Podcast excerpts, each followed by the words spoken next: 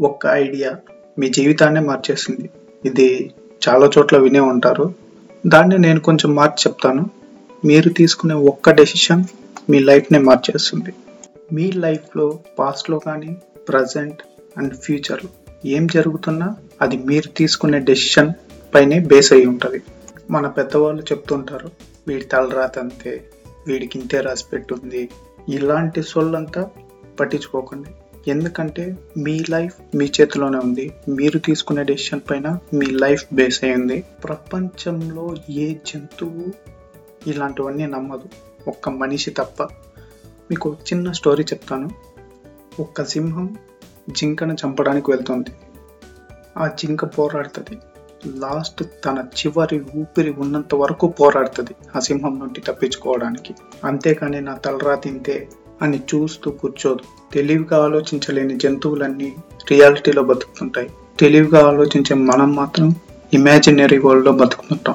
ఎవడో వస్తాడు ఏదో చేస్తాడని మాత్రం వెయిట్ చేయకండి.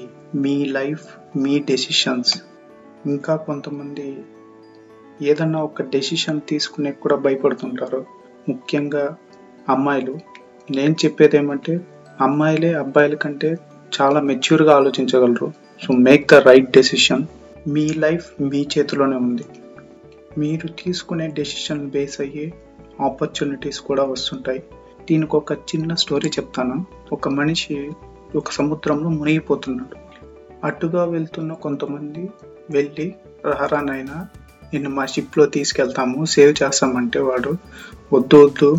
నన్ను దేవుడు వచ్చి కాపాడతాడు. నేను దేవుణ్ణి నమ్ముకొని ఉన్నాను అని చెప్పాడంట.